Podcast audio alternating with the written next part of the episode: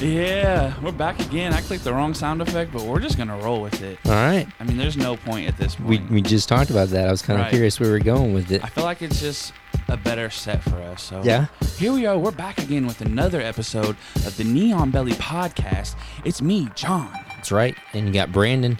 and no Nate, No Nate. It's different today. Which is why I just clicked the wrong button, and we're cool with that. We're just gonna do our own thing. I mean, there's no reason not to run with it. Nope. So, yeah. So we're jumping into this. It's it's gonna be a fun journey, and I hope you guys enjoy it. I'm excited. Yeah. So, Brandon, Yes. let's jump into the type of day, type of weekend we had, man. Oh man, it was a busy one. Yeah. So we had starting it Friday. We had had a pretty busy day. We had a rehearsal dinner. Right. So we went through that and we kind of went through the steps, made sure we know what we were doing. And then coming to Saturday, and it was an all day thing, right? The wedding. Mm-hmm. So going from basically two o'clock to like 10 right. wedding So How confident did you feel leaving the rehearsal? Like you feel like, oh, I got this. Not too many steps for it. I, I felt fine. Right. Yeah. The only thing that made me nervous was when I was the first one to have to walk out with with the uh, when, when they announced the bridal parties. Right, Yeah, right. because I had to like set the tone there. Yeah. I mean, were you nervous about your dance moves? Yeah, one thousand percent. Yeah. I was not confident at all about that. Did you, pra- did you practice some in the mirror? Like, how does this look? How does? No, like because I'm just at the point now where I just completely own the fact that I can't dance in any facet whatsoever. Mm. So I just yeah, I just let people know up front like it's just isn't gonna look good. it's just it's just not gonna be good. Yeah, man. Nathan's wedding was a, a spectacle. Um, had a great time. Um, excited for him and Ashley. hmm Uh, Jacob did hit me with a funny. Um, he said that if you end up slipping and saying the F word, Yes. you're um, what you should have to do is have a dance battle against Kyle. Yeah. So what he told me was I should pick. I can either do a dance battle against Kyle, or we could do like a little sing off type thing where we have to Mm. sing a song back and forth. I feel like you'd pick singing because four shots in, you was ready for karaoke. Yeah, that's I don't know. They both sound equally terrible. Yeah. But you know what? I feel like four shots in, I could do either. Mm. But if I don't have any alcohol, then it's yeah, it's gonna be a rough decision. Yeah, I could say that. Um, well, more on the wedding. The food was good. Food was awesome. I love me some big Hoffas. Yeah. DJ was good. DJ was awesome. Songs were going all night. Mm-hmm. I danced most of the night. I probably first like probably thirty songs. The playlist was fantastic. Yeah, it Like- kept it going. Yeah, every song. Um, and it's funny as the DJs were telling like Nate and Ash because I was talking to them earlier this morning, and it's like this is probably the most fun we've had in a long time. you know, wed- well, and I get it though because a lot of weddings just don't let loose like that anymore. You might have you know little kids dancing and like two or Mhm. three drunk people, but not necessarily. I mean, the whole bridal party was pretty much up there for most of the night. Yeah, even the DJs were they were back there getting Oh, it in yeah. their little corner. and they, they came fun. out and joined us. so Yeah, yeah, they were having some fun too. you can't beat that. So I'm Mm-mm. excited for Nate. I mean, he did kind of prioritize that over this. So Yeah, yeah. I know he's got his trip. He's where they going? they're going? going to South Carolina. That's right. Yeah. So they got they're gonna be out for the week, but he should be back for next Yeah. week. I mean, if he's not, then we just keep carrying this team like Yeah. we always do. We'll just keep doing what we're doing. I mean, he gets the shine. He's like LeBron. He gets the shine. Yeah, but, like all the credit. but I mean, let's see. Let's be honest here. Like who's carrying it? Yeah, I get it. We're the supporting supporting cast, but people come to see us. Yeah, So we're putting in the labor. So yeah. So we're gonna congrats obviously to Nate, but we got some stuff to talk about. No right. fights this weekend, so it's gonna be a little bit of a lighter episode, but we still have a slobber knocker of a, a fight night this weekend. Mm-hmm. We have Kelvin Gastelum and Jared Cannonier. Excited to see this one. Man, um, we got, you know, I don't know, man. It's it's crazy because you know with Gastelum, if you look at his last like five fights, right, the top, you know, top heap of the whole division, a lot of them last second fights. Mhm. You know, two of them being you know five round fights, and so you got Adesanya, obviously the you know fight of the year Right. go to Darren Till, close decision, get subbed by Hermansson, beat your boy Heinisch, and then you know losing to Robert Whitaker. So he's probably in a position to where you know I think right now he's ranked number nine. Okay. You lose that, But yeah, it just makes it hard though, right? Because like you said, his his his last few fights they've all been all been against the top. Like his last one was Whitaker, right? mm-hmm. And Whitaker's up next for a title. It, yeah, but it's tough when if you lose this, you're one one of six. Yeah, yeah, I I get it, but it, that's one of those things. It's just one of those things too, right? Where like if you dig a little deeper and look at the fight, it's like, ah, man, he just he's kind of trying to put himself out there, and it's just not really going for him. Well, and it's tough when you have like you know you have some guys on the way up. You know we're gonna talk about later, but like you know Edmen Shahbazyan has a fight coming up. He's number eleven. He gets back on track. It'd be hard to keep Gastelum above him. Yeah. And you know some of these other guys coming up. So I don't know, but and then we come over to Cannonier, and he's had a pretty impressive run as well. Um, obviously losing his last fight to Robert Whitaker, but before that, KO, TKO, and Hermansson, Anderson Silva, David Mhm. Branch. His last loss before that was Dominick Reyes. So Right, and he did he get finished that fight, or was that decision? yeah, he got finished. okay. But I mean, that's going up. Yeah. and fighting a guy who, Right. Well, because he started at. Uh, oh, you're talking about ranking, yeah, right? Yeah. Well, his journey is kind of interesting too, because he started it. He started at heavyweight, Yeah. and he was worked his all the way down. Worked his way all the way down. Yeah, so. he's a big dude. hmm You can tell where he used to be. hmm And um, so you know, you they have a common last loss, obviously in Whitaker, hmm and both fights kind of look similar, where you know they were just kind of outclassed. Right. but both of them are still right. You know, Kelvin took a lot of chances, but you know, Cannonier is still ranked high, so you you get this W, and it could put him back in a spot. And for Cannonier, just gives him you know one more win to maybe put himself if if he has a good performance over like Acosta if he wins or hmm you know Brunson or Till. I think Cannonier, Cannonier coming off with a win is definitely better for the UFC, right? Like he's going to have way more options, more exciting Mhm. fights, um, people he hasn't fought, Yeah, and then you have you know because Gastelum, like you said, he's kind of been through quite a few lately, and they Mhm. all none of them really looked great. So no, and you know you have Cannonier who's never fought Izzy, right, and they're running into that situation where it's like a lot of these guys either have or they've lost to the guys that Izzy's already beat, so it makes Mhm. it harder to get up. yeah, Um, but Cannonier can play spoiler to like a you know a Till or somebody else that, that you can see they've kind of tried to posture to get up to, or even like Rockhold, like giving him the Strickland fight. Like if Cannonier shows up, he should do a good do good for himself to try to get up to that title fight. yeah, and like you said, it'd be an interesting one because Izzy's Izzy's kind of running in that Jon Jones problem where he's just beating everybody. So it's like, who do mm-hmm. you give him that's exciting or that deserves it? And Right. you know, people aren't going to whine about how, you know, he was probably going to beat him anyways. Like nobody wanted to see Jones and Jan because everyone thought, you know, Jones is just going to run through him. So hmm Well, that's uh that's our main event, man. It's I think it's gonna be um five rounds. It'd be interesting to see how you know a a really big, tough can- Cannonier can last against uh you know Kelvin that we know could probably go eight nine rounds. yeah, I'm excited to see if, if Gastelum returns to his wrestling mm-hmm. because that's what he was using real heavy against Heinisch. And I didn't expect that because, I mean, Kelvin's got wrestling for sure, but I just don't feel like he uses it much. no. And he definitely pulled it out against him. So Cannonier's like the guy. I don't know. I th- he seems like a guy you definitely don't want to stand there and bang with. So I, I have a feeling we're going to see mm-hmm. Gastelum return to that wrestling. Yeah, and and, you know, seeing Uriah Hall a little wh- couple weeks ago, you hope that you know some of this run for Cannonier isn't just like happenstance, right? Like, obviously the Silva one was weird, and then um, the Branch was obviously a good win, and Hermansson's still a good win too. But you know, you talk about Reyes down there, and then Whitaker at the top. When you get to some of these guys who can put some more strikes together, he looks a little bit different. So Yeah. It'll be interesting. So, what do we got going on for the co-main? Okay, so co-main event we have a matchup between Clay Guida, who is a you know living legend. If you don't know Clay Guida, you need to figure out where you're at. and um, then he's facing a guy, a kind of a newcomer for UFC. He's only got two fights under his belt, Mark Madsen. So let me kind of run through what these guys have, have been doing lately. Clay Guida is coming off of a win over Michael Johnson the unanimous decision. He kind of wrestled wrestled Michael throughout the entire fight and just held him down, and Michael really didn't have an answer. But it was a good win for Guida. It was kind of put him back into that, you know, on the right path. So we'll see how this does for him. So the newcomer he's facing right now, Mark Madsen, he's 2 0 in the UFC. And um, neither one of these guys are ranked right now. But this is a big fight for Madsen because he's fighting a name. Madsen is a silver medalist in Greco Roman wrestling. So he's got a big Mm. wrestling background. Um, his last two fights, he has a unanimous decision victory, and he had a first round rear naked choke victory as well. Hmm. So this should be an exciting one because both of these guys like to push the pace really, really hard, and both of them are really exciting grapplers. Um, Right, right. Madsen's obviously much more decorated because he comes from a, that Olympic background. He's he's wrestled in the Olympics. He's wrestled through Denmark's national team and other circuits. And then Guida, who he comes from alpha male, so we know how much they wrestle. Mm-hmm. Um, both of these guys love guillotines. They have guillotines in other records, both of them. So it's going to be a banger.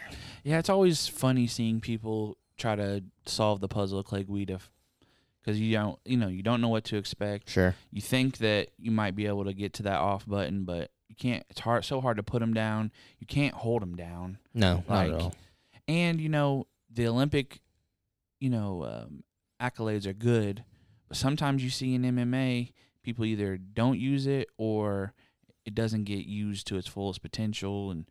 And you see guys in MMA who are real scrappy and find ways to make MMA wrestling look Mhm. really good. What's an interesting point? So, so because his silver medal, his silver silver medal, if I could speak. silver. Yeah, he he's got a silver medal in Greco-Roman wrestling. So people who don't know, that's that's just upper body. Okay, so Mhm. when you're in Greco-Roman wrestling, you're not allowed allowed to use your legs for trips. You can't shoot. It's all everything has to be above the waist that you're grabbing, and then you have to somehow return them to the mat just by grabbing Mhm. above the waist. So you're right. talking about clinch stuff up Yes. So cage, um, over ra- over under throws, bear hugs, lateral drops, no dou- no double legs, no single legs, no ankle picks, nothing like that. At Randy Couture. Right. So the question what you brought in was how is it going to translate? That's a great question because it's even I would say it's probably even more difficult to translate that than it would be like a freestyle type wrestling, Mhm. right?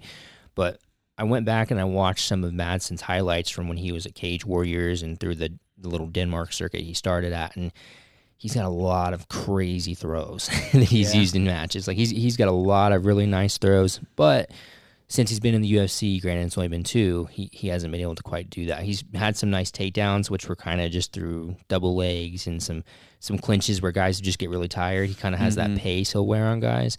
But outside of that, man, not a whole lot of Greco that we've seen. But you Yeah. never know. Maybe he just kind of got in his back pocket and Yeah, and it's also interesting because Clay doesn't, like I said, he doesn't let people hold him down. So to get to the point to grab to go for a throw, it's not going to be easy because this dude is just bouncing around. right.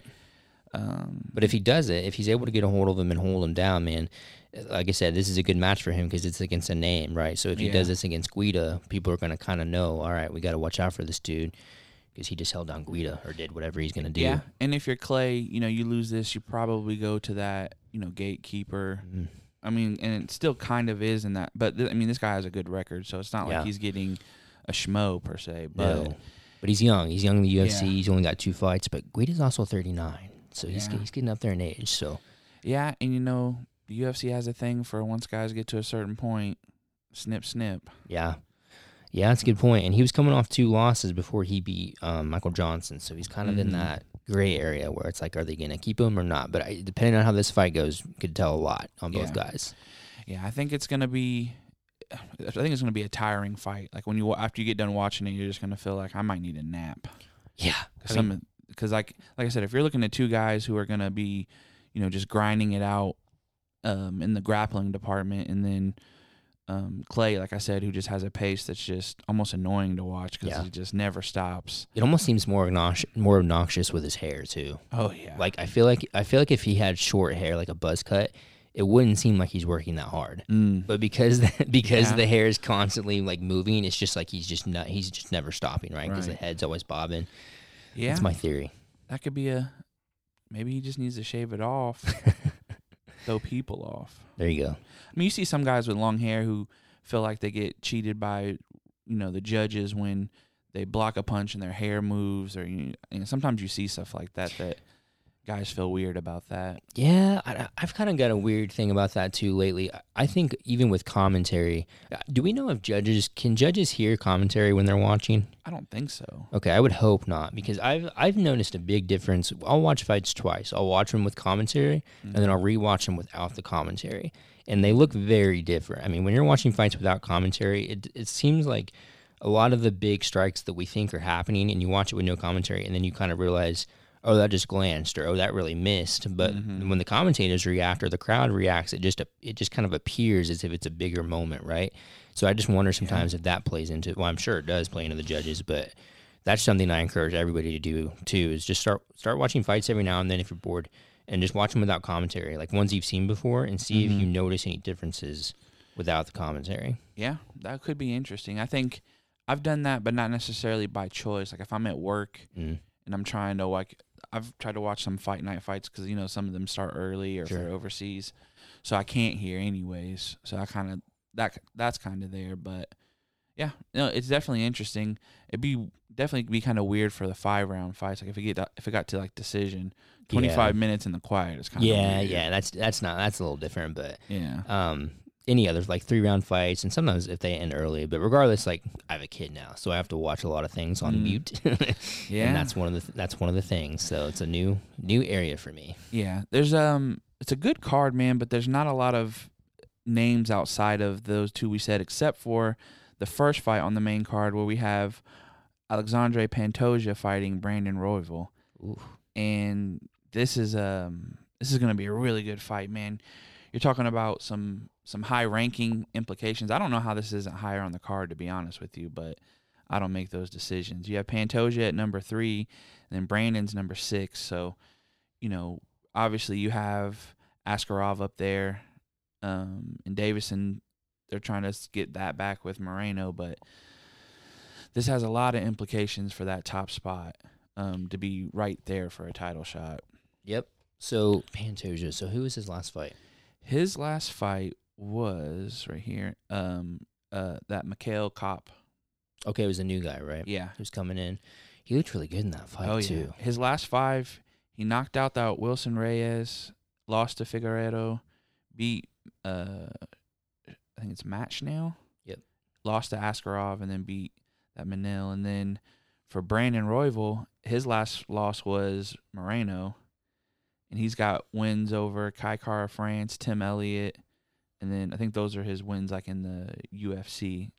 Those are big names too. I mean, all three of those. And I mean, he got knocked out by Moreno, but I mean, this guy's This It seems like the MMA math, right? Like he he loses to Moreno, Pantoja, he beats Moreno, right? He's beating Moreno, so you have this like he beat the one dude, but he lost to the other guy, mm-hmm. and now we're matching them up. Just like it's just, I don't know. It's it's kind of an interesting little combination there. yeah.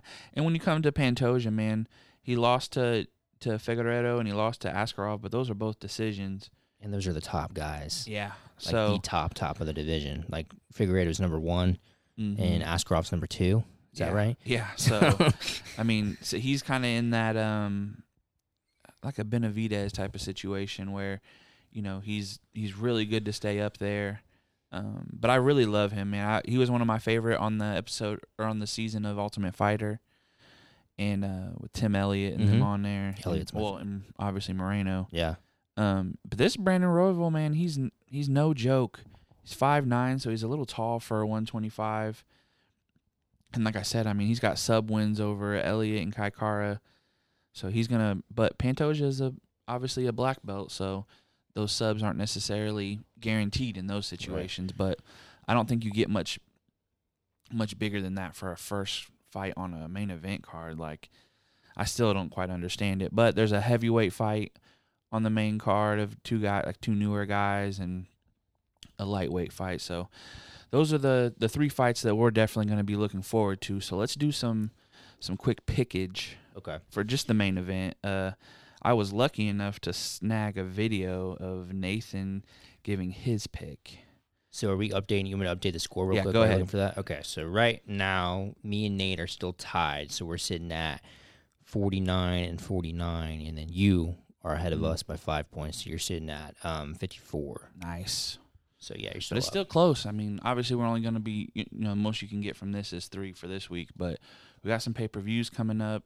266 is on the way, and yeah, it's plenty, of, plenty of time. But we started this in January, man. We're co- we're coming up to the last yeah, last stretch of the year here. yeah, We're gonna figure out what we're doing for the winner and the, and the loser of this whole Mm, thing. yeah. We haven't, we haven't quite ironed that out. And then I'm guessing, obviously, probably restart at the beginning of the year because there's not really seasons for the UFC. Sure. Yeah, we could probably restart. Just do it yearly. Maybe Yeah. maybe like at the end of the year we can do a reward, an award show or something, and we'll we'll Mhm. kind of tack this on. Yeah, But um, next year I will do a better job of tracking everything so we can come back to it because I know you guys have been giving me a lot of crap for that. yeah. Nathan's so- not a fan of your track. Yeah, I know he gets mad at me because I erase it, but So let's let's let's get this video going. It's not going to be as good quality because I'm not hooking up my phone and all that, but you're going to hear some music in the background. That's Dancing Queen. Ooh, Kelvin Gastelum.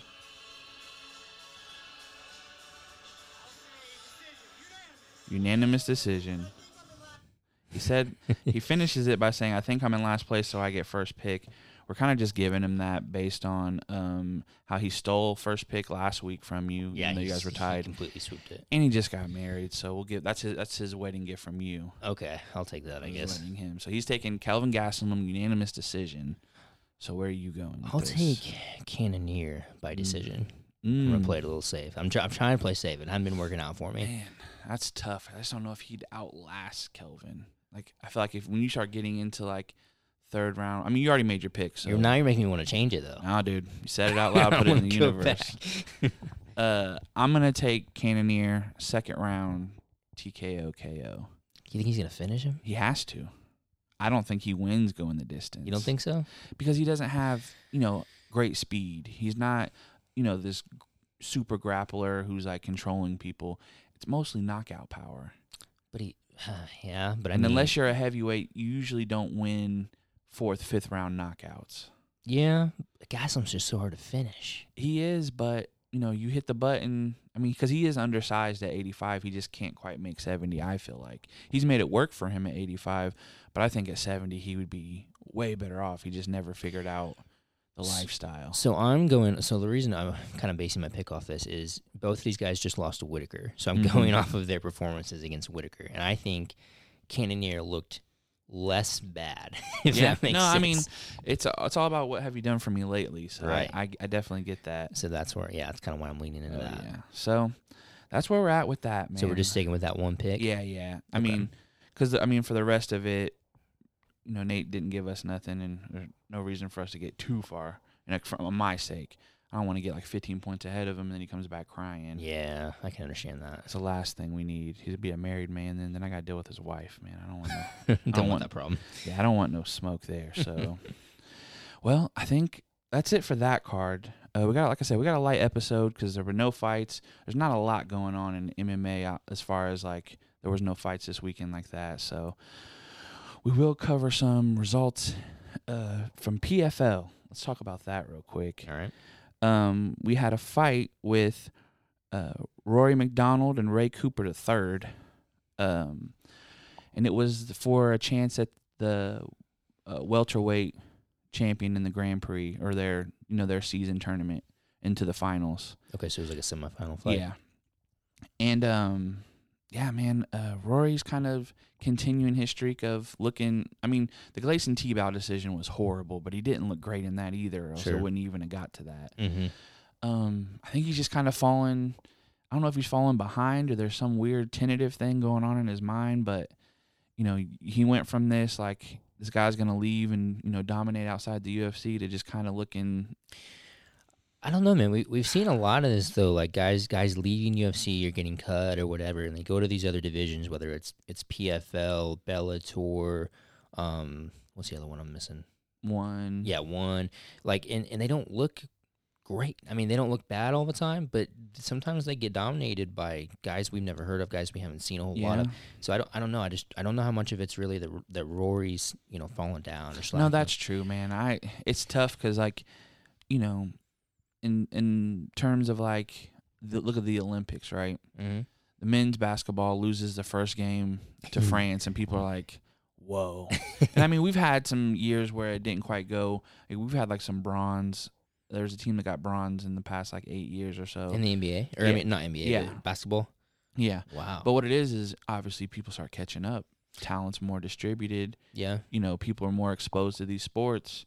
So I think you're seeing with um, some of these other promotions that they've got. I mean, we've seen it in Bellator. There's they got a couple of guys that you know I think we could all agree that would be problems for They'd fit right in. Yeah, Yeah, they'd fit right in. and I, I don't think PFL is any different, man. I think they Mm-mm. got a couple guys that this this Ray Cooper, his I think he's he's from Hawaii. How old is he?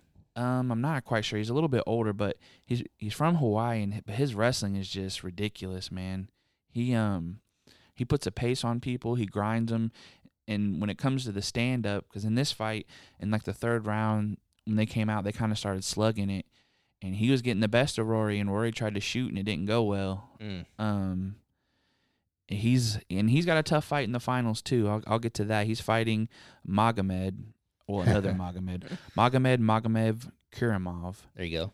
and um, and obviously you might be looking at like wrestler for wrestler there, you know. Yeah, but that's not that's not Russian wrestling. That's that. Is he he's Hey. Dagestan? Yeah, Yeah. I mean, hey, Hawaiian wrestling is looking different in PFL, doggy. Hawaiian might be the the Pacific Island version of uh the Daggy wrestling, man. I don't know. It's um it's interesting to say the least. it's growing. Yeah. It's a growing. It's a growing element. Oh yeah, man. Okay. And um so that you know, you'll see these two go against each other, Ray Cooper and Magomed and hopefully hopefully that fight goes well too, man. I think PFL could use I mean, and Ray Cooper, like I said, he's been killing it the past couple seasons for them.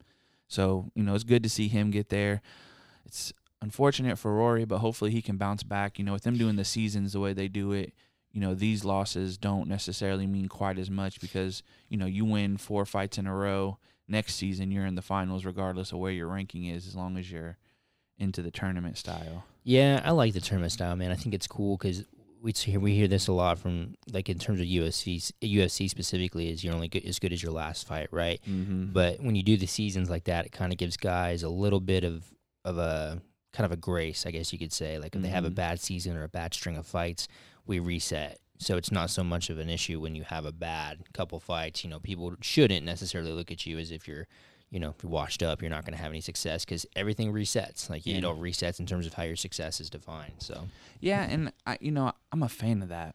yeah, it's different. I mean, some guys have a sometimes you have an off year or you know you have a, some bad luck, and it gives you a chance to to approach every for them every season as a new chance to Right. To get there. and it's with MMA too. Like, his guys will switch. You know, you think about things like switching coaches or switching teams, and Mm-hmm. and trying to make big changes within your, um, you know, within how you train. Essentially, it's I feel like it would be easier to do with the the concept of a season because you know, okay, next season I can just kind of revamp everything, as Mhm. opposed to you don't know necessarily when your next fight camp's going to be. You know, you because when you try to make big changes like that, it's hard because your next fight could be three months down the road or it could be three weeks down the road. It's not necessarily set. But when you have the season, everything's to a degree pretty ironed out. So Yeah, no, it's it, you know, as we see these other promotions try things and um, try to just keep on evolving the sport. PFL, you know, we've talked. You know, Nathan's a big fan of their product. Obviously, He's Mhm. been a big proponent of that, and I don't think we've necessarily argued that. Um, and then you know their scoring system. Yeah. You know that's another The thing. that live round scoring. Yeah, they're just bringing a lot of elements in there, just making fights a little bit more exciting. yeah, and the live scoring is something we've talked about for a long time. Mm-hmm. So to see them actually implement it is just more evidence for the cause, right? Like this, this Mhm. kind of works. We should maybe try to consider. And it sucks because somebody like Dana just, if he didn't come up with it, he's not a big fan of it. If he can't take ownership of it, I mean, we we've talked about it with the you know the eye poke thing with the gloves that um was it Trevor Wittman? Right? Yeah, yeah. You know, he's got that whole little system, and Dana wanted to buy it off of him outright, and he's like, "No, uh, this is my thing. I would love to have it in the UFC, but you, know, Yeah. you got to What do you- work with me here." What do you think's next for the UFC in terms of like, okay, let's say Dana, let's say Dana just disappears or something, right? Mhm. Who who takes over? man, when you're, I feel like when you're owned by a big company like that, you might move into just like some type of figurehead type of thing, What do you mean? like a just somebody in the company who gets kind of pushed up. I know they talk about that lawyer dude. Um, what's his name? The one who does all the contracts. Yeah. Um, I cannot remember his name. I can't either. I know people obviously have had some problems with him, um, but like somebody like that where the overhead. I mean, not to say that, that they can't control Dana White, quote unquote, because Well, a lot of people talk about how Dana is such a, is a fantastic promoter. Do you Yeah. think that that really? Do you think that what we see from the UFC in terms of the promotion? Do you think that that is all Dana, or do you think a lot of that's really other guys and Dana just is kind of you Mm. know getting that credit?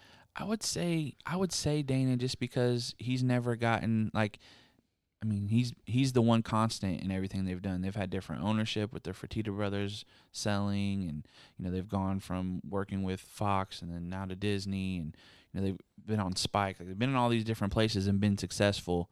And the one constant in that, uh, well, as far as you know, I don't know all the background things, like who else is working outside of like some of the other matchmakers, like the Sean Shelby's and stuff like that. Yeah.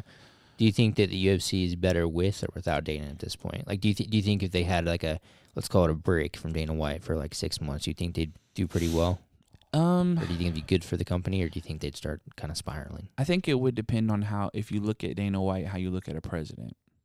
Ooh, interesting concept. because when you look at okay Joe Biden now, if you don't know that other people have way more say in you know most of the decisions, you would say, oh, he's responsible for all of this. Mm-hmm. But when you know the actual logistics of it, you know how much you know Congress, Senate control, you know Supreme Court make a lot of decisions that he has little to you know little say so over. Sure. So if you look at Dana White as the guy who's making all these decisions and all this is his fault, like a commissioner, like in like um, football, you got Robert or yeah, you got Roger Goodell.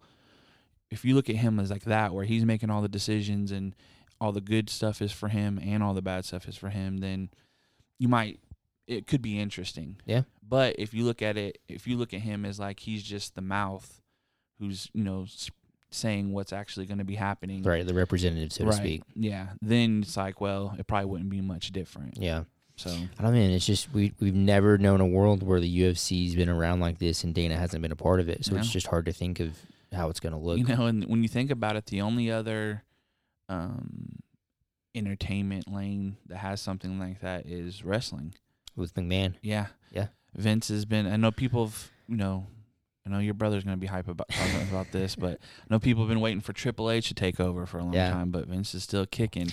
But that's even with that though. Like Vince has people lined up. Like we kind of know Yeah. to a degree what's going to happen with WWE once he's gone. Mhm. I have no clue what's going to happen when Dana's gone. no, and, Nothing. and like I said, it's when you're owned by such a big company over that. I mean, Yeah. all these celebrities have you know stake in the company. You might have Mario Lopez as the next Dana White. They've thrown him up. Yeah, Yeah. They- Justin Bieber's out here announcing fights and stuff, Oh, and taking care of the media Then doing concerts right after. during Oh yeah. That'd be- intermission. hey, I hope you guys like that song. Um, I also want to let you guys know uh, we got some fights coming up. Jon Jones and such and such. Oh man, who who knows, man? Right. It's just it's just that's the thing, man. I just you have no idea what what can potentially happen with it. So I'm just Yeah. It's gonna be it's gonna be an interesting time when things get to there. But you know, it always ends up happening. Nobody's bigger than everything. So Right, man. Time time beats everybody. We're also moving on from that. We're gonna jump into some Bellator. Had a really big fight, a really big fight Friday with Gegard Mousasi defeating John Salter via TKO punches at the 207 mark of the third round to keep the middleweight title. Nifty. He's still winning, man. The guy, uh, he just before that he beat uh, Douglas Lima for the vacant middleweight title, and um, obviously Lima was going up to try to do the double thing because he was the welterweight. He was trying to go up. Right. Um, but man, Mousasi, he's one of those guys that I feel like when you go back and you start looking at his like track record, his career, his wins, he's gonna be a top, like one of them Hall of Fame type guys from Pride. You know, moving all the way up. Going through everything essentially. Oh yeah, man. Like all the different levels you can. I mean, the dude's forty-eight and seven, Yeah, it's not a bad record. six and one in Bellator. Like, it's crazy. Um, also on that card, uh, there was a a guy. What was it? Raufeon Stots. He beat Magomed Magomedov. Unanimous decision. 29-28, 30-27, 30-27. Dang. And then he comes out and just starts calling out everybody. Um, I can't remember. Somebody tweeted about it and was like telling him like, "Hey, bro, you need to calm down." Basically, kind of doing what AJ McKee did when he went. Oh, He said, "You know, I could beat whoever is Max Holloway Yeah, I could beat anybody in my weight class." He kind of did the same thing, but I just thought that was interesting. Yeah, I mean, when you're coming off a win like that, you're gonna have some adrenaline. You're gonna be excited and want to Mm-hmm. get yourself out there. So Also on that card, we had um, a teammate of Jon Jones, Davion Franklin, winning in 21 seconds over a guy named Everett Cummings. So it's always interesting to see, you know, you you talk about you are who you train with, for the most part. For some guys, you know, that's Yeah. going to rub off that level of of competition and fighting and skill rub off because if not, you're just going to be a punching bag every day. Yeah. So you kind of have to get better. I mean, the best example I can think of would be Artem and Conor, or I Mhm. guess you could say Islam with Khabib, right? Would be Mm. another one to look at. Yeah, no, that would be another one that would be uh who are like that. But it's just interesting to see. It'd be interesting to see if he makes some more. If this dude just makes some noise on that same level. Yeah. You know, sometimes it doesn't work out like that. Like, and I think we've talked about it before. Like, Anderson's main train partner for a while was Khalil Rountree, and he made some splashes at first, and then it just wasn't quite all the way there for him. Um, I think- moving forward. I think uh, with Jon too, he's kind of a special case. I think a lot of people have trained at Jackson, and then when Jon sort of came onto the scene, it's like a lot of people started leaving Jackson's, Mm. and I wonder how much of that's. And this is it. Kind of sucks for Jon because it's just it's just a um, a result of his skill, right? But they have to Mhm. kind of pour so much into him because he's like their big success at this point, where they just can't give that attention to a lot of those other newer guys. So Mhm. you know, with this with this kid who just knocked out the guy in 21 seconds, like it's awesome. Like I'm, it's great for him. But I'm curious to know how much, you know, how much attention is he going to be getting when Jon Jones is in the room, right? yeah, So I mean, but you also kind of, I think for those guys, you, you get a couple wins and you start making noise in that promotion. If they can add a champ, you'll start getting a little bit of more rep, especially with Jon Jones not fighting currently. yeah, And oh, we're not, we're not going to get into it right now. We We're don't going to get into into it. We'll probably have to get into it when we get into the news, like right now. right button that time. I know. I kind of practiced it with the volume low because I can't mess up twice. There you go. What do you got for us, Brandon? Let's talk about some of the stuff you got because I got a gang of random stuff over here. Okay, so the first thing I had was Khabib, my guy, signing with a soccer promotion, foot, Yeah. football. Okay, so this is a promotion, or it's a yeah, it's a promotion called FC Legion Dynamo. Mm-hmm. So Nate's much more into the soccer than I am, so he may have a he may have some more insight into this specific promotion, the FC Legion Dynamo. I don't know much about it aside from it's in Russia and it's like a third tier, Yeah. so it's not very big. I mean, it's a pretty it's a pretty small promotion, but it's a professional league, yeah. so it's just kind of a good. It's be to me, it's the equivalent of a regional circuit for fighting, right? Mm-hmm. Um, so it's just kind of a way for him to get his foot in the door, see how he does. Is he going to perform well? What position is he going to play? And Mm. just see how things pan out. But he's a pretty massive star right. in any other part of the world, right? Like he's Mhm. pretty big here in the in the states, but especially if you go into you know Russia, like just Europe, i it's he's huge. So this is Mhm. going to be good for soccer in general. Um, but I'm curious to see how he does. yeah. Uh, it's, you're talking about like Michael Jordan playing baseball. Yeah, yeah. You know what I'm saying? When you say that, my my mind just instantly goes to um the Space Jam scene. Oh, but, right, but- yeah. No, but like um, I, I did talk to Nate at breakfast about it because he hadn't he hadn't seen it obviously because he's Okay. been so busy. Um, he he compared what that team would be is like Indy Eleven. yeah. Okay. So yeah, that's, You're not quite into the big leagues, but if you played good enough, you could probably get your team there. Yeah, it's like a regional, like a Yeah. regional fighter, right?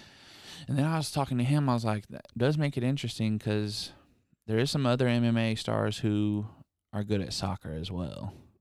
Are you trying to about Conor? No, I'm talking about Jose Aldo, Oh, okay, gotcha.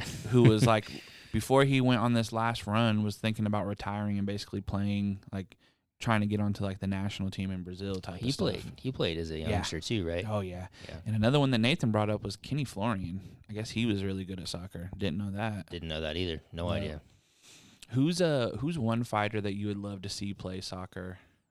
Like just for the aesthetic Yeah. aspect, or because I think they might actually do well. Give me give me two. Give me one who would just be funny to see out there, who I'd imagine is probably a heavyweight or somebody old. and then give me somebody who'd be like, yo, if this dude like just from how he's built and how he plays, he'd probably be a beast. Okay, so two that I think would actually perform well that I would love to actually watch. One would be Conor, and Mm, another one yeah. would be Izzy. Oh yeah, bro. Yeah. So those two I think would be really fun to watch because they probably have some low key skill that I have Oh. no idea. Well, you think about like Izzy, he dances, so like the footwork, yeah. And then you know obviously we talk about kicking power. hmm Real lanky, can probably he's probably super fast. Like obviously you never see fighters like run sprints, Right. But gosh, like with his legs and stuff, I imagine his stride is crazy. Yeah, it's insane. And from where he comes from, I I'm sure he's played a little bit. Oh yeah. Um, but s- okay, so somebody that I don't think would do well, man, but would be kinda- funny to watch. but would be fun to watch. Oh man, that's kind of a tough. Probably a bigger guy. I feel like the first easy, like low hanging fruit is Daniel Cormier. yeah, yeah. I was actually thinking uh, Greg Hardy. Oh, He was kind of standing out, but he's a pretty good athlete, so I feel like he might he- do okay. That's what with DC. can you just imagine him as like a goalie? they they should do. They should do a because him and Khabib are such good friends. They should do a little penalty shootout. Whoa! We need to get that going. You mix that up. Any sport. I want to see them play basketball against each Yeah, other. the daggy basketball where they're like tackling each other. Soccer, throwing footballs, whatever. Yeah, like I'd watch them. I, I'd watch them do anything. I watch Home them run derby, bowl. frisbee. Can you imagine them bowling? The trash talk in between. DC, Uh, you're nothing. Yeah, that'd be a good one. But yeah, okay. So I'll say DC. Yeah, DC would be a great Yeah. one to watch. He'd be Roy fun. Nelson. Yeah, Roy Nelson would be good. He'd have to do it shirtless though. Right. I wouldn't right. allow him to wear a jersey. Now there is certain to get away from the heavyweights because I feel like I said that's low hanging fruit. There's certain personalities who in soccer for me would be hilarious. Mike Perry. Yeah, he'd be a good one. So some of these two we'd have to do him like mic'd up. Oh yeah. Like you'd have to let them play mic'd up. So he's one of them. Like Yeah, Mike, Perry. would be hilarious. Cerrone would be cool. Diego Sanchez. That dude's probably out here doing crazy stuff. Yep, doing like Uh, rituals before the before the match, which that's not too. That's a pretty common soccer thing, Mhm. anyways. But so he might just fit in. Yeah, uh, and it's weird because like the heavyweights would be funny. I feel like the light heavyweights would be good, just not quick enough to like be competitive. But I think middleweight is when you start getting into that level of probably speed and Just great athletes. Yeah. So you get like Whittaker and Izzy and Oh, those yeah. guys. I Vettori. feel like someone like Usman would be oh man. just a workhorse. Yeah. Ooh, Colby Covington. Oh yeah. That'd be that'd be an USA, USA. He'd be on a, a different country team, just wearing a USA jersey out of spite. But he's another one he'd have to have mic'd up. Oh yeah. It'd be fun. Yeah, you know, it's funny that now that I've said this, I would really love to see a lot of these MMA guys like race, like see who's putting together like forty times. Just a foot race. yeah, We talked about this a little bit. We talked about like the MMA Columbine, yeah, right? Or is that, is that what it's called? Combine. Combine. Combine. Okay, sorry. um, I don't watch football, Uh, but uh, so yeah, like an MMA Combine would be really cool just to see them do. I don't know, like you said, a forty, and then see them bench, and then Yeah. like I don't know, whatever. yeah, man, it would be it would be real interesting because it'd be because like I would imagine a lot of the things like Francis would be ridiculous at Oh, a lot of these things. He's another one actually. He probably plays some soccer. 'cause Oh, he- yeah. he- in one of his embeddeds, he was playing a little bit Right? um, with one of the kids. Can you imagine like having a penalty shot against him and you're just standing in in the goalie spot like, ooh, Yeah, I don't. No, I don't want to do that. this guy sends one by my head and it's a wrap. Yeah, no, thank you. Yeah, he would be. Oof, that would be rough. You got anything else over there in the news, or you want me to jump into something? Uh, the only other thing that really was significant to me was just the Conor stuff. yeah, Just he's just still on his on his train, man. Kind of tweet after tweet. So I think the most recent was the ones he sent at DC, right? mm-hmm. So I don't want to necessarily get into them detailed details because there's a lot of words I just am not allowed to say on here. but essentially, he was degrading DC, saying that he was a terrible commentator, showing up drunk. Um, he was biased, and because he's friends with with Dustin Poirier, and then he's just basically terrible at his job. Um, Mhm. So just as much as he can, calling out um, DC for for what he does on the commentary on the mic, but it, it's just one of those things, man. I don't. There was no real weight to any of it. Like I think this is just him grasping for straws. Like I, I don't know what he's doing.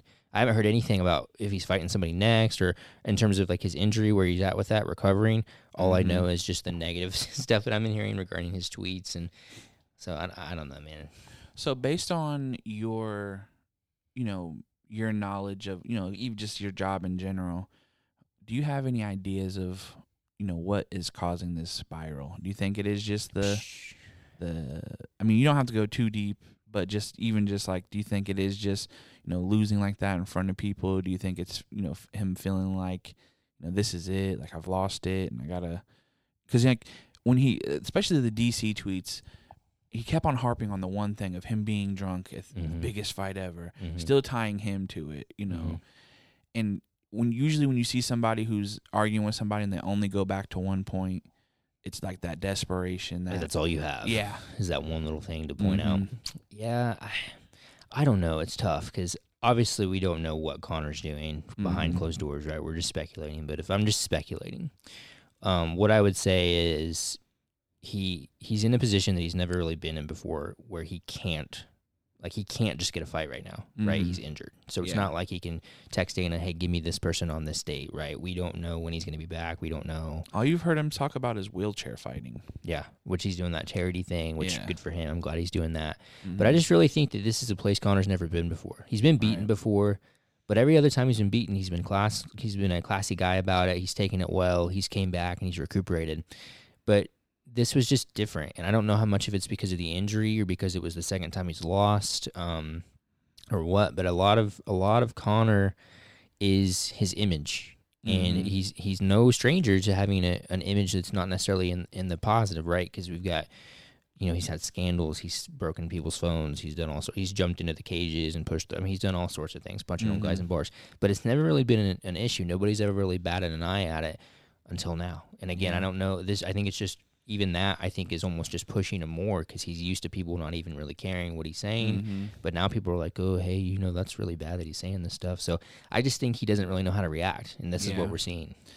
Yeah, it's unfortunate, man, because you know there's not very many guys who sell fights like him. Yeah. I mean, if you can, if you're not going to give him any other credit, you have to give him that. No. And And I would have gave him the credit before too if he's a, he's a good loser. He doesn't lose often, but when Yeah. he does, he takes it well. But even that, like, he's not doing that. He's not doing that anymore. yeah, hopefully, um, you know, a lot of fighters have bad slides and they have to kind of recalibrate and get back to it. So he's when he's in involved in MMA, it's a little bit more exciting because, like I said, you either want to see him win or you love to see him lose.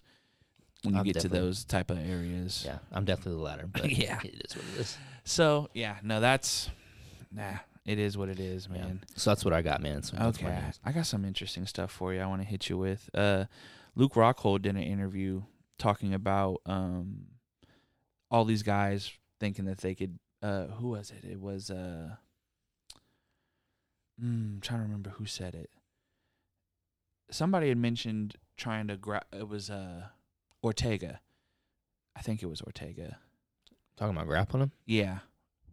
It was Ortega or somebody had mentioned wanting to grapple him, but uh, it was Josh Thomson was saying that uh, he said Khabib has over 250 sambo fights. I don't know if you knew that Yeah, kind of. on the amateur level. and there's like, you know, you don't think that he was working on submissions as a kid, like leg locks, arm bars. They've been doing it forever. He said, uh, yeah, he's like, obviously with that type of acumen. And then he said, when people talk to me about, you know, Khabib's ability, I'm like, you guys don't understand. He's not on the bottom, but his sweep game is one of the best. Same thing with Islam. They're very similar. They have great X guard sweeps to get back to their feet and they've got a great hook sweep that gets them back on top. They're good in all those areas. so this is Josh Thomson saying this. Yeah. and he's saying it to Uh, No, he's saying it. I, I I just got him, and he was doing a it was doing a podcast with John McCarthy.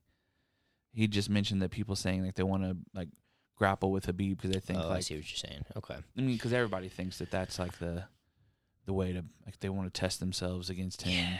I don't know, man. If you go back, like Khabib specifically, you, you can go back and look at a majority of his um, fights when he was fighting in Russia, Mhm. and he was on his back a few times. I mean, he's got a lot of triangle victories off his back. He's got a lot of funky stuff. yeah Um, actually, there was a video that I just saw yesterday. I think it came out a few days ago. Islam and Zabit were Mm. competing against each other in a combat sambo match, Dang. and Islam was on the bottom for a lot of that. But his bottom game, it wasn't just close guard and hold. I mean, there's good hip movement. You can see him going for sweeps. Um, it's a good all around match. I mean, I yeah, as much as I think that people are, are onto something in terms of wanting to grapple Khabib, I just I think that there is some there's some underrated bottom stuff for him and Mhm. Islam and a lot of those guys. I just thought the whole like the specifics of them having like an X guard sweep like Yeah. you know training that it's just funny to think of you know, all the good things that they do like that's like one of their like go tos it's just it's just interesting to see people's like games like that Especially when Khabib has worn a shirt that says something like Sambo is better. Oh, if Sambo was easy, it would be called Jiu-Jitsu. Right? Yeah. Like, like completely not a Jiu-Jitsu guy. But Oh, he- yeah. But you kind of have to, right? For Right. MMA. So yeah i thought that was a just a funny little little snippet and then like i said with you know with islam we're trying to see you know as he's progressing it's just you know you see a lot of lumping them two together so yeah. it'd be interesting to see how he you know fills out that legacy um Got an interesting quote here. Santiago Ponzinibbio wants the main event against Belal Muhammad to beat him up so he learns to keep his mouth shut. Mm. That's one way to try to get a fight. He said Belal and I can do a main event, a five round fight. I'll beat him up a lot so he learns to keep his mouth shut. His last fight, wow, it was so boring. I was there and watched it live, and people wanted to see blood and punches to the face, and I'll give them that. Sounds like a good fight. Yeah, I mean, I wouldn't be against it. Belal needs somebody. Yeah. Um, because he just beat Maia, mm-hmm. but we kind of that was Maia's last fight, so we're kind of eh. yeah. Um, Pontonibio is he ranked? Um, I'm not sure if he's ranked yet, but I, I don't know if you remember, but his last fight, he got like his leg kicked out early, and then or like he had some weird injury with his leg, and just like bounced back and was just like throwing hands and like Hmm. basically kind of turned it into a brawl. Yeah, I mean, if somebody wants to fight Belal, I feel like he needs to take it. Yeah. like, I just I mean, there's not a lot of people calling him out, not necessarily completely because they're afraid of him, but he just hasn't built up his his stock as high. Yeah, I mean, there's not, people don't see they're like they're getting much out of it. I mean, I would, I think the Maia fight helped him a little bit, but he's just still Mhm. not quite there. So I also seen uh, Masvidal called out Gilbert Burns. He says, "I don't know, man. Durinho's calling me out. If we can make it pop with him or Leon or any of those guys, it gets me closer to the belt." And Gilbert Burns just tweeted, "Let's do it." that's a good one. I'm trying to think. So Leon, he's does he have a fight right now? Mm-mm. Okay, so we got Colby Usman, Masvidal wants Burns. Burns is coming off that fight against Thompson. And the only guy out, like, obviously you have like a Nate Diaz who wants to fight at 170, Mm-hmm. and then you have um, Luque who just won. Obviously, I think what you should do is probably give Luque to Masvidal. I don't know. I feel like Luque Yeah. deserves that fight. I, I so does. I mean, Burns is he he looked pretty good in his last they fight train too. together. Oh, that's right, they do. That's what I'm saying. It's such a weird, it's such a weird division because obviously you have a lot of talent up there, but you know you have got almost everybody's either trained together at one time or, Or do still currently. yeah. yeah, it's just weird. That's why you gotta kind of. That's why I like Leon, and I hope he does get, you know, the next shot. And I would hold out if I was him. Yeah, I mean, mean, as much bad luck it. as he's had. Eight or nine and zero, something yeah, like that. dude. But I just thought that one was interesting. Yeah, that's a, that's a big one. Um, I got some more here. We got Paige VanZant uh, reveals mental health struggle after latest loss. Everyone expects me to lose, and everyone expects me to fail. Spend less time on social media. That's my advice. Yeah. well, and you know, she t- she goes there, you know, kind of back talks, or not bad talks, but basically says, you know, I make more money on this, that, and the third than the UFC was paying me, and da da da da. It hasn't looked great going to bare knuckle, and it seems like the owner is like still has faith in her per se as like a sell, but she needs to start getting some wins because he's probably paying her pretty well. Yeah. So I don't know, man. It's hard. Like mental health is an interesting concept, especially in MMA. Like there's Mhm. that's you know going back to the Conor thing. It's just I think it's becoming less of a taboo to kind of talk about and get into because I think it definitely plays a big role. So I, I'm interested to. I mean, hopefully she figures it out and she can get some sort of help or find somebody that can kind of na- help her navigate that. But yeah, man. I mean, I just know that she, a lot of her shtick right now is through the social media stuff. So mhm. I, I, I'd imagine that's a big part of where that comes from. Yeah, it's it's interesting, and you know, seeing Chad Mendes go there now instead of staying with the UFC Yeah. and things like that. You know, it'll be interesting to see if these guys, you know, get a couple losses and then get cut, and now they got to find their either way back to a UFC or you know go. Do you go in the undercard, like under circuit of bare knuckle, where you end up in somebody's yard? Or I don't know. It's interesting. Yeah. Uh, I don't know if you've seen Poirier's been trying to get. Seems like he's positioning for a Nate Diaz fight. Yeah, I've been seeing some stuff about that. So I think Diaz Diaz's last tweet was something towards Poirier, right? Yeah, I calling think him so. A, calling him a B word. Yeah. Yeah. I, Um, I don't know. It's I, it's interesting. I want to see him fight for right the yeah. I want him to like- fight for the title. Like I want to know what I don't know if Poirier's come out explicitly and said what he wants or what he is doing, but I, like if he plans on retiring very soon, okay, like go for the go for the Diaz fight. But I mean, you're next in line for the title. Well, and, and it's weird because I mean, obviously, I'm not saying he's ducking Oliveira because this guy fights anybody. right. But you know, if he took that, this would be the second time he's stepping away from a chance to fight Oliveira for the belt. Right. He's bypassed it. And I don't know if it's a respect thing or just wanting more money or At that point, it can't be a money fight. I don't think that with Conor. Okay, I get it. Like it's that's a different type of money, but I don't think Diaz brings that quite. Yeah, I don't know, man. It's interesting. Uh, I do have one for you. I mean, you'd know more about this than me. I just wanted to hit you with it. Okay, so Buchecha, so he's got his debut set in September. All right, so that's interesting. He's training with. Well, I know he has trained with AKA. I don't know if he's Mhm. still there, but Buchecha. It'll be interesting because he last when his last jiu-jitsu match was against Gordon Ryan, who also was in talks with Mhm. switching over to one. So I'll be interested to see how Buchecha does because he's you know he's just one of those guys that if you're familiar with jiu-jitsu, he's the top of the top. Um, Mhm. and he's a big dude, right? Like he's a heavyweight, so he's a big guy.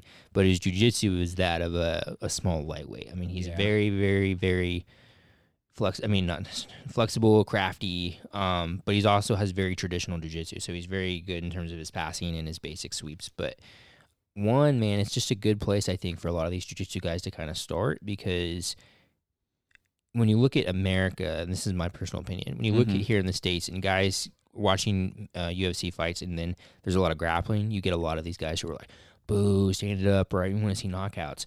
Well, in Asia, it's not so much of that, man. Like when, when there's grappling in, in Asia, like with these one fights, especially, like they even just do grappling fights on their MMA cards. Mhm. So like they're big fans of it. So it's really a good kind of environment for them to get started Right. because they can really exercise their you know their game that they're trying to implement and not worry about the you know The that lackluster stuff. Yeah, with the fans. So I think it's cool. Yeah, it'll be interesting to see um, more guys take that chance to, you know, go up there and test themselves. Uh, we got some fight announcements. Claressa Shields has her next fight for PFL announced August 27th against Abigail Montes. All right. Um, it'll be interesting to see. You know, you know, she's trying to make her improvements. Obviously, we've seen some things that didn't quite look great in her last fight, but she still won them. So hopefully, she can make some adjustments there and keep getting better. Um, we have some boxing stuff real quick before we get to the UFC matches. We got Tito Ortiz and Anderson Silva at 195 doing a boxing match on Triller in September. That'll be a fun one.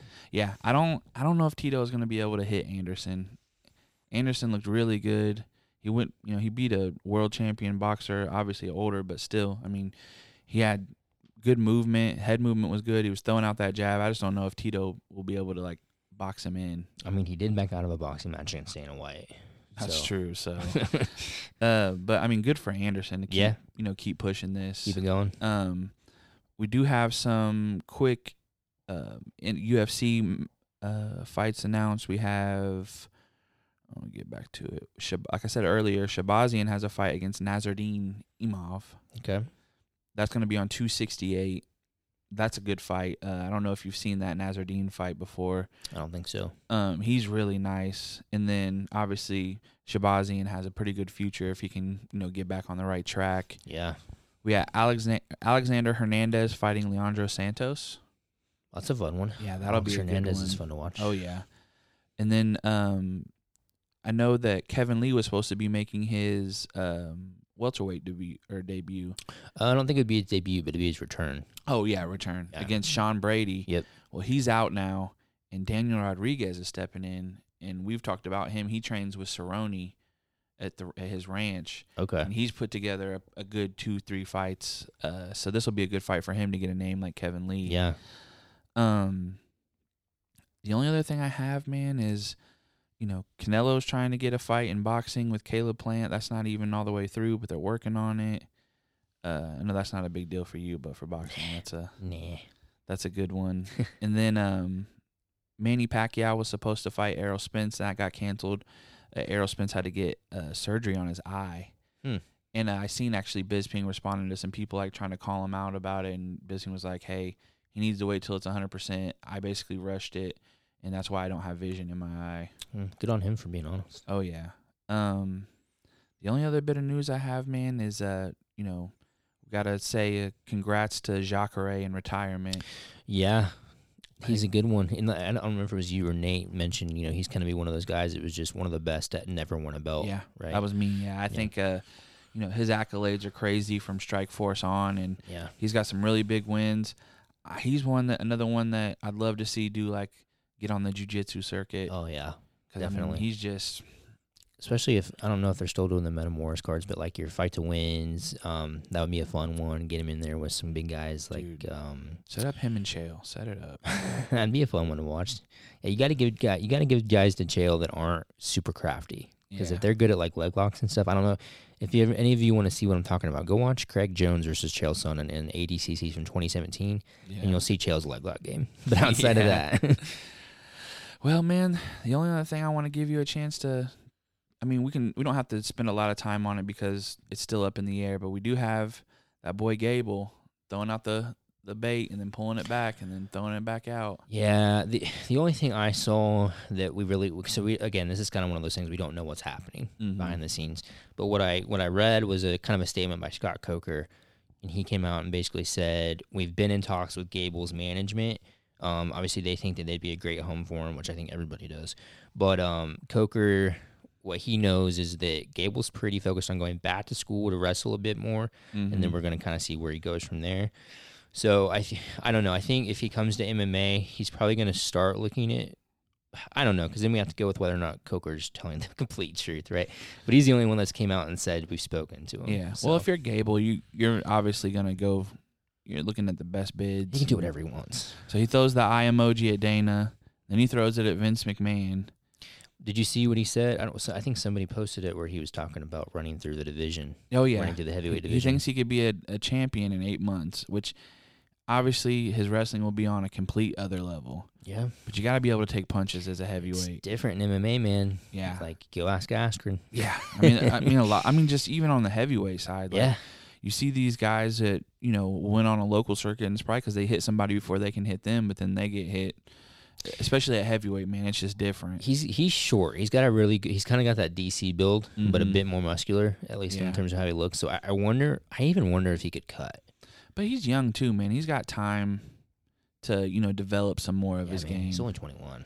Yeah, He's I mean, at that Sage Northcutt age. Oh, Like, yeah, I mean, well, I'm just saying, like, even at the UFC, like, when, when guys are really handling things, you're looking at, like, 30 years old. yeah. 40. I mean, Anderson got up to 40, closer to 40 before he started falling off. And he's at a good time too, because we've got things like the Performance Institute. So I'd be I'd be really interested to see if he just decides to transition where he goes, how he decides to do it, because he's got a lot of opportunity to really Mhm. do it the right way, so to speak, and not rush it. Because, like you said, he's so young. There's no no need to really rush it. And I don't know. I, I'd hate for him to get in there not fully prepared, as as as prepared as he can be, and then not look great because Mhm. he's got so much potential. Yeah, and then I, I was talking to Jacob at the at the reception, and he said that he'd seen a poll put out um, where people ask him, like, you know, is MMA the move for me, wrestling, and then NFL was one of them, like trying Mhm. to go for football, and he was that got the most votes, and he was like, man, that's that wouldn't be bad either, because there's a lot of money in the NFL as well. Yeah, just I don't know. That's one of those where you look at guys who play, and a lot of them are broke. I don't know. I don't know a whole lot about that. I don't know why that is, but well, it's and it's a little bit different now too, because these contracts have just gotten crazy. Mhm. But yeah, he it's a guy with a lot of options. So yeah, I, I have a feeling he'll lean towards the wrestling, WWE stuff, or the MMA, just because it's a different kind of competition. I don't know if he Mhm. played a whole lot of football when he was in school, but I, I think when you're when you wrestled for as long as he has, you kind of crave that that one on one type of competition. It's just a little different. So yeah, definitely has a lot of a lot of options, man. So um, excited to see it. yeah, so I guess we'll do the the ceremonial. Do you have anything to to hit people with? Anything to hit people with. I really want to hit something to Nate because he's not here to defend himself. I mean, hey, go off. It's really hard to do though because I feel like there's no honor in that. But he would do it. Yeah, I He's mean, that kind of guy. He'll he'll throw a punch at you with your glasses off. You know. That's true. I'm gonna just. Jon Jones is the worst. Yeah. Picograms How do you feel about him ducking Stipe because he doesn't think it's a Doesn't exciting fight? surprise me. He probably thinks Stipe would box his ears off, and he's trying to avoid Mm. it. Right. So I feel like that's really this is more of Jones being scared. Mm. So that's the route I'm going. There you go. I'm gonna say uh, I'm gonna leave you guys with, uh, well, just congrats to Nate Nash. You know, obviously. Yeah, Um, congrats to you guys. That'd be a good one. Yeah. And real um, nice. outside of that, man, if I learned any lesson this weekend, it's dancing shoes aren't made for, or dress shoes aren't made for the dance floor, man. no, they're not. I had, no. I had to jump into those tennis shoes quick because Yeah, it almost got bad. So yeah, I get it. what we can do, man, is just we're just gonna let you guys go with that, man. Okay, I, I think it's me first song of the week. I think so. I'm gonna go the diplomats. I'm ready because Ooh. Nathan was ready for his wedding. I know that song. You do. I do. Nice. There you Finally picked one. So hope you guys have a great time, and we will talk to you later, as Monagente. All right, peace. Wrong one again. I had to do it for you, There Nate. it is.